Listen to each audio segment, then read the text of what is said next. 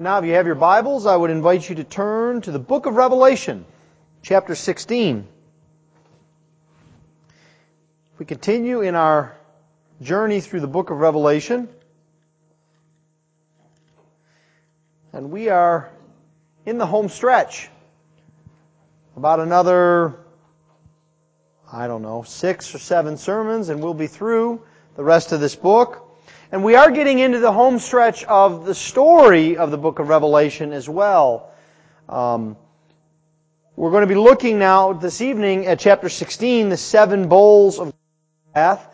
And as you have been noticing, we have been seeing reiterations over and over again of this same story of the great struggle between the Lord Jesus Christ and Satan and the forces of evil. And there has been a recapitulation of these over and over again. And once we get past this last recapitulation in chapter 16, we'll then see it work itself out in much greater detail in the destruction of Babylon and the establishment of the new city. But for now, let's look at chapter 16. If you would please give attention to the reading of God's holy word. His word is inerrant. His word is sufficient. And His word is authoritative. Revelation 16. Then I heard a loud voice from the temple telling the seven angels, Go and pour out on the earth the seven bowls of the wrath of God. So the first angel went and poured out his bowl on the earth, and harmful and painful sores came upon the people who bore the mark of the beast and worshipped its image. The second angel poured out his bowl into the sea, and it became like the blood of a corpse, and every living thing that was in the sea died. The third angel poured out his bowl into the rivers and the springs of water. And they became like blood. And I heard the angel in charge of the waters say, Just are you, O Holy One, who is and who was, for you brought these judgments, for they have shed the blood of the saints and prophets, and you have given them blood to drink. It is what they deserve. And I heard the altar saying, Yes, Lord God the Almighty, true and just are your judgments. The fourth angel poured out his bowl on the sun, and it was allowed to scorch people with fire. They were scorched by the fierce heat, and they cursed the name of God who had power over these plagues. They did not repent and give him glory. The fifth angel poured out his bowl on the throne of the beast, and its kingdom was plunged into darkness. People gnawed their tongues in anguish and cursed the God of heaven for their pain and sores. They did not repent of their deeds. The sixth angel poured out his bowl on the great river Euphrates, and its water was dried up, to prepare the way for the kings from the east. And I saw coming out of the mouth of the dragon, and out of the mouth of the beast, and out of the mouth of the false prophet, three unclean spirits like frogs. For they are demonic spirits, performing signs, who go abroad to the kings of the whole world to assemble them for battle on the great day of the God, the Almighty. Behold, I am coming like a thief. Blessed is the one who stays awake, keeping his garments on, that he may not go about naked and be seen exposed. And they assembled them at the place that in Hebrew is called Armageddon. The seventh angel poured out his bowl into the air, and a loud voice came out of the temple from the throne saying, It is done. And there were flashes of lightning, rumblings, peals of thunder and a great earthquake such as has never been seen since man was on earth. So great was that earthquake. The great city was split into three parts, and the cities of the nations fell, and God remembered Babylon the Great to make her drain the cup of the wine of the fury of his wrath. And every island fled away, and no mountains were to be found. And great hailstones, about 100 pounds each, fell from heaven on people, and they cursed God for the plague of the hail, because the plague was so severe. thus far the reading of God's Word. Let's ask for His blessing upon it. Let's pray. Heavenly Father, Lord, we ask that you would teach us through your Word.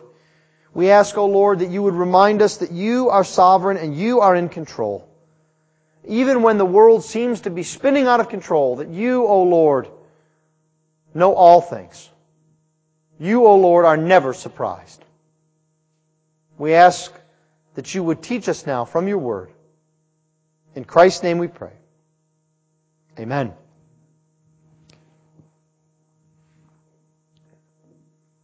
Another cycle of seven. We've seen seven trumpets. We've seen seven churches.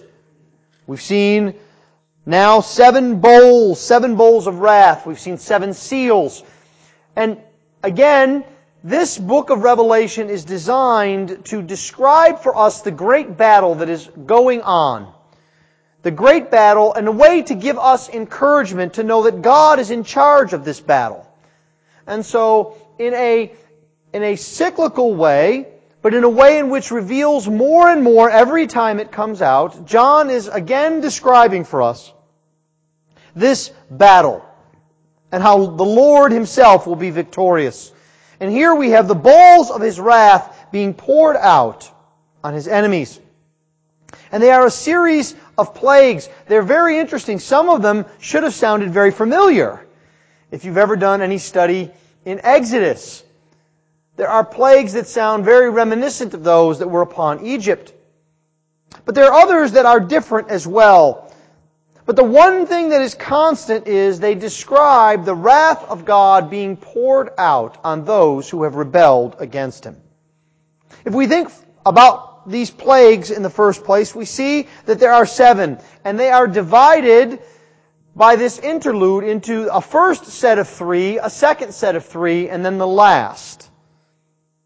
And the first of this first set of three is a plague of sores. Reminds us of the plague of boils that was the sixth plague in Egypt. And the first bowl of wrath here starts out upon the earth. And I think it is significant that it affects those who are living upon the earth. It affects people where they work, where they live, where they conduct themselves. And all of life is made more difficult by their opposition to God. Now, this is true in a metaphorical way. We know as those who seek to follow the Lord and understand from His Word that everything is more difficult when we are in rebellion against God. Marriage is more difficult. Raising children is more difficult. Finding joy in our work is more difficult. Dealing with others who are unjust to us is more difficult. And this is the case that is found by those who have worshiped the beast. Everything in their life is now made more difficult by these painful, visible sores. It is a vivid reminder of their rebellion against God. It's so vivid and visible a reminder that 40 years after the sixth plague in Egypt, our Lord God in Deuteronomy 28 described for Israel the punishment for failing to obey Him and keep covenant, for wandering from Him and following other gods. And that visible reminder was to be sores and boils like were found in Egypt. Uh, an entire generation had gone by, and you can imagine fathers telling their children, grandfathers telling their grandchildren about how horrible this was. This is visited upon those who have taken the mark of the beast. And as we will see in further bowls to come, it does not cause any change. It doesn't cause them to repent. They don't get the picture. The second plague that we see is the sea turning to blood, and this sounds like the first plague in Egypt. But that is identical to this third plague here. There is a third plague in which the rivers of water turn into blood. So what is going on like this? Well, this second bowl of wrath is like, excuse me, the second trumpet in which the seas were harmed. But here it is a complete devastation. You'll recall previously it was just a third of the seas were destroyed. A third of the ships were destroyed. But you see now we see the wrath of God moving to the point where there is no holding back at all. This is the end of all things. God will set all things to right. And so there is complete devastation in its wake. This is, in a very real sense, a judgment upon the sea itself. You remember what the sea symbolizes. The sea is an area of chaos, of danger, of rebellion. There's a reason why the Israelites were not a seafaring nation. They were afraid of the sea and what it seemed to them. And we saw this earlier where the great beast rose up out of the sea to begin his rebellion against God. And so here now God places it on the sea itself. And it's interesting that in the new heavens and the new earth, we do not see a sea. We see something that looks like a sea of glass, but there is no area of waves of tumult. There are no depths that cannot be measured. You see, all of chaos, all of rebellion will be done away with. In this third plague, it is similar, but there is a continued ratcheting up of these plagues. Because now not only is the water destroyed, but it is a specific kind of water. It's a water that's needed for life, isn't it? How much damage has been done in this state by the drought in the last few months? How many things have happened? So many bad things happened, things that we wouldn't have even have expected. I wouldn't have. I would not have thought that one of the consequences of a drought, of not having proper water, would be water pipes bursting in places. I guess that's because I'm not mechanical. But I would think of dryness, I would think of plants dying, but the devastation is everywhere. We need living water to live. But here, God has said, I will take that away from you as well. God is slowly, inexorably punishing, judging, casting judgment upon those who rebel against Him, trying to provide an opportunity for repentance, and once again, we see none. And then there is this short interlude an interlude that immediately describes for us that what is going on here is just and right and true. There is no doubt that what God is doing is right. Now we need this reminder, don't we? Because as we see things around us, we wonder either whether God is in control or whether God is good. When we see hurricanes, tornadoes, rainstorms, wildfires, earthquakes, devastation. We wonder, couldn't God either keep control of this or, or couldn't He, couldn't He have done something different? Why is God seeking to bring about this death and destruction? And you see, that thought might go through our minds here, but once again, right away, the angels come out and they say, Just are you, O Holy One, who is and who was.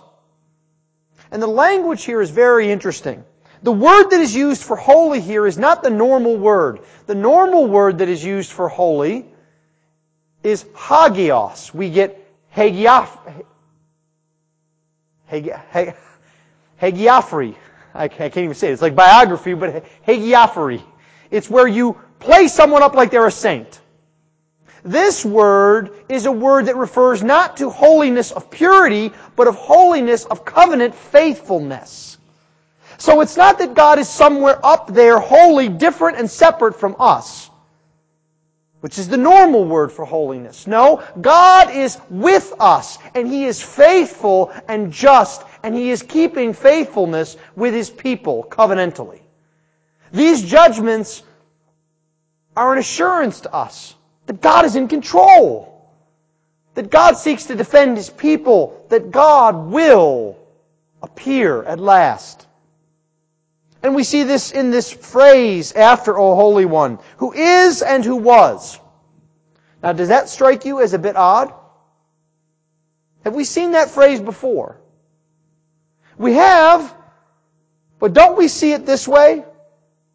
Who is and who was, and who is to come. And we actually see it earlier there in the book of Revelation. But in my Bible, that's not there. I trust it's not in yours either. And so, what's missing there? I think what's missing there is intentional. Because you see, the Lord is the one who is and who was, but He is not the one who is to come because He is come now. He is come now to be with His people, to visit judgment upon His enemies. The Lord God is not forever future or distant. There is a day when He will come and set all things to right. And He will wipe away every tear. And He will heal every sickness. And He will restore every relationship. And He will bring His people and gather them to Himself that they may be a family of God and worship Him for eternity. It's interesting how we could find comfort in boils and blood. But this is just the first portion of the plagues. Then there is a second portion very quickly. We see that there is a sun that scorches with fierce heat. There is no counterpart to this in Egypt, and this is, I think, a reversing of common grace. How do we define common grace biblically? We say, well, the Lord sends the rain on the just and the unjust. Now what's happening here? What's happening here is the sun is scorching. But there's something interesting. Verse 9 says that they were scorched by fierce heat and they cursed the name of God who had power over these plagues. Now turn back with me just a little bit to chapter 7 and verse 16. This is when the great multitude is in heaven and they're before the throne of God and it is described how they will be delivered and they shall hunger no more, neither thirst anymore. The sun shall not what? Strike them. Nor any scorching heat. You see, this sun with its scorching heat does not strike those who are sealed with the blood of the Lamb. It strikes those who are sealed with a false mark, a mark of the beast. God is withdrawing His common grace to the just and the unjust, and He is protecting His people. And once again, he is showing those who are in rebellion against him that there is no hope apart from God. But the end of verse 9 is too often the sad testimony of the scriptures. They did not repent and give him glory. And so a fifth plague comes upon them, a plague of darkness, again reminiscent of the plagues of Egypt. It comes right on the throne of the beast. God comes right into his kingdom and strikes him with darkness and helplessness. An image that God is in complete control and that the kingdom of Satan cannot stand against him. You know, it is, it is a troubling difficulty of our culture, which goes back far and far, that sees the Lord and Satan as sort of twins who fight against each other. Who, it comes in any story in which someone, quote, sells their soul to the devil. That somehow God and the devil are equal partners. And the devil actually has an advantage because he cheats and God doesn't. And somehow God is, is under the thumb of, of Satan. But this is not the biblical truth. When God sees the kingdom of Satan, He strikes it with darkness and it is nothing. He's in complete control. You see, this darkness is so black and so thick that it doesn't even serve the purpose that darkness does in our world, right? Our Lord Jesus told us that men love darkness because why? Their deeds are evil. But here, there's not even a covering for evil deeds. All they can do is gnash their teeth, grind their tongue, and be miserable. And yet still, in verse 11, they do not repent of their deeds. The sixth plague happens when the great Euphrates River is dried up. As a great battle is prepared. There will be a battle, a battle unlike any other. A battle so unlike any other that we use this phrase of this battle. we speak about Armageddon. And we use it to describe any great and complete destruction. And this is a place that is describing the battle of Israel. See, in the Hebrew, this transliterated word, that means when we have a word that doesn't have a translation, we just take the letters and we make it an English word. This actual Hebrew word means the mountain of Megiddo. The Har part is Hebrew for mountain. This is a place that is near Mount Carmel. It's a place where many great battles were fought. It's the place where Deborah and Barak fought those who were in Canaan.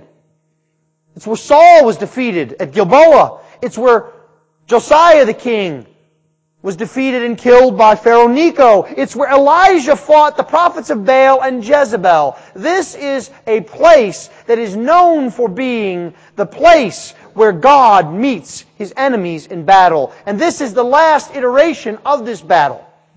We'll see more of it in weeks to come. But this great battle is to come. All of the enemies of God are to be assembled together that the Lord can gain final victory. And again, you see, the lies are still believed. They are still willing to rebel against God.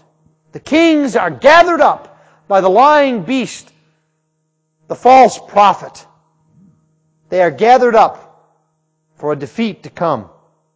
Then there is a seventh and last plague.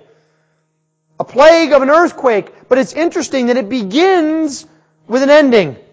The plague begins with, it is done. And there is an earthquake with thunder and lightning.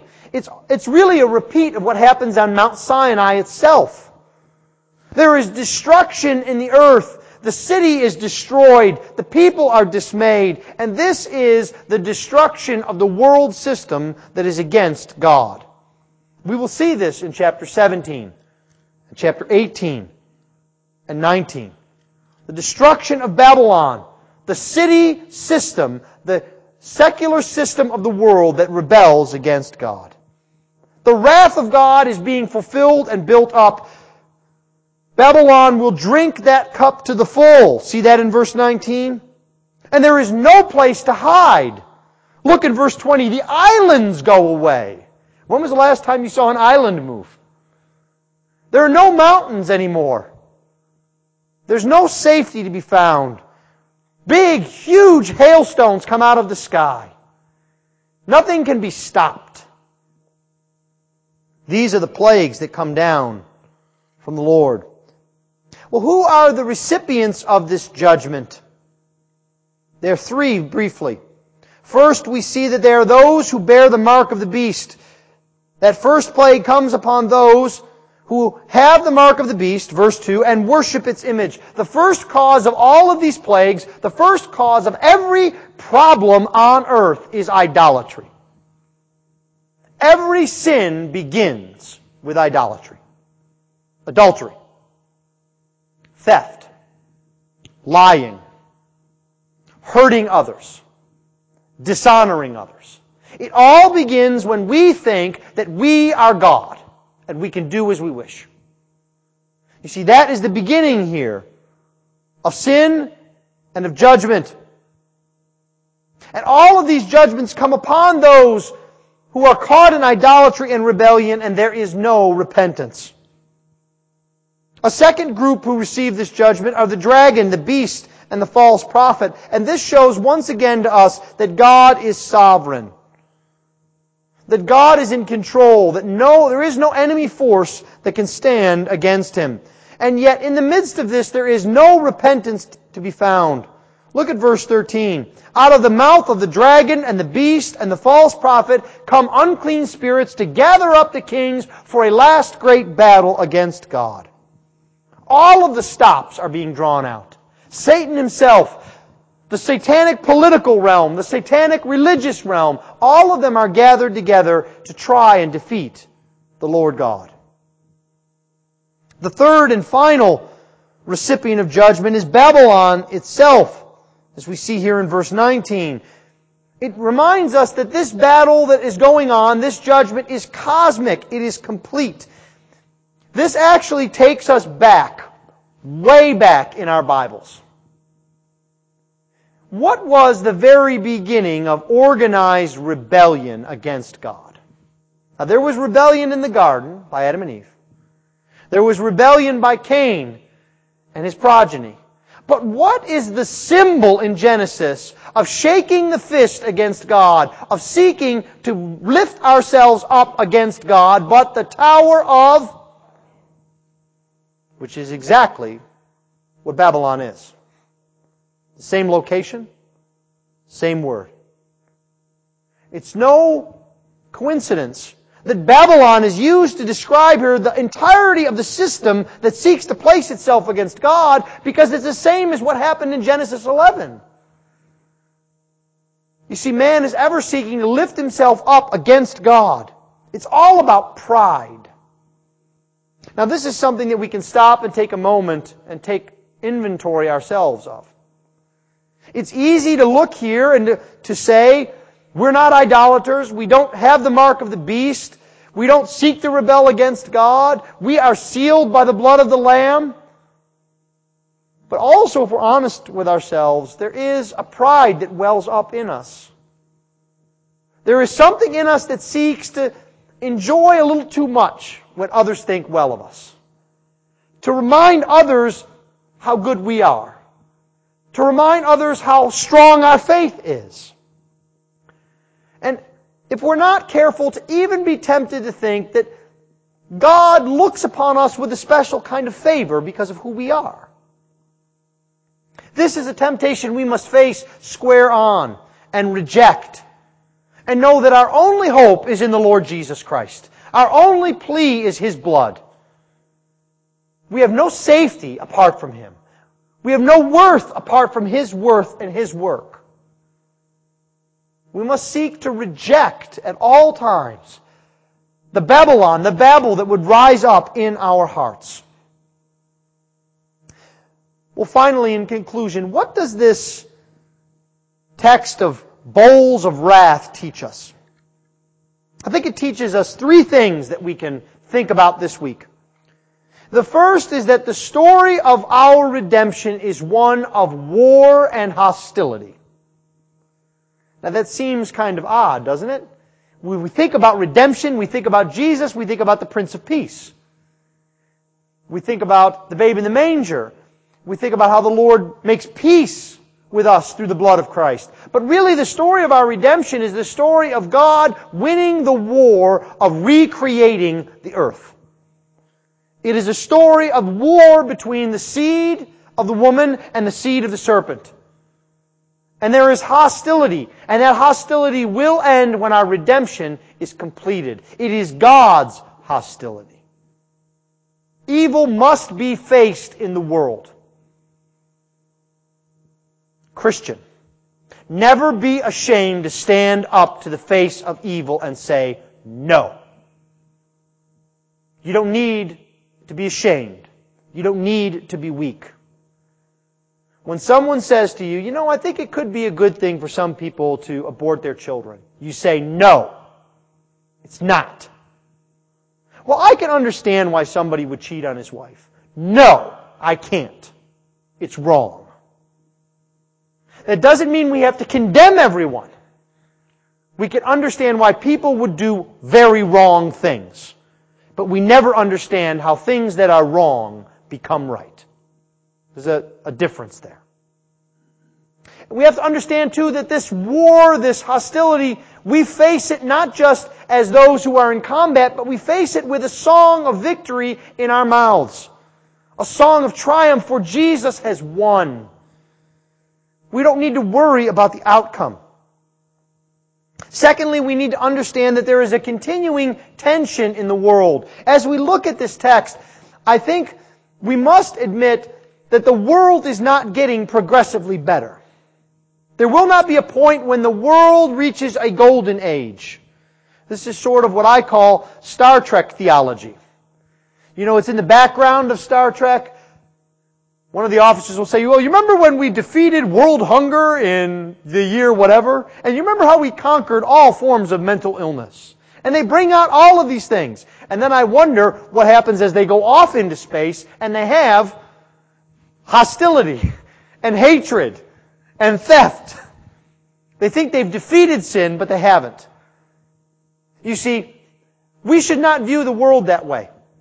But the second way we should not view the world is the world is not progressively getting worse all the time. The world is a world of wheat and tares. It is always a world in which the Lord is gathering together His people and Satan is seeking to sift like wheat. And there will come a day, a final day, a day in the Lord in which He will separate out the wheat and the tares. But until then, we are called to persevere. To persevere for the Lord. Thirdly and finally, we need to remember in this that there is hope. It's stuck here in the middle of this text. But we can find it, I think, perhaps a bit more easily because it's in parentheses. In the midst of all these woes, in the midst of all this destruction and earthquakes and hail and fire and do you see it in verse 15? Behold, I am coming like a thief. Blessed is the one who stays awake, keeping his garments on, that he may not go about naked and be seen exposed.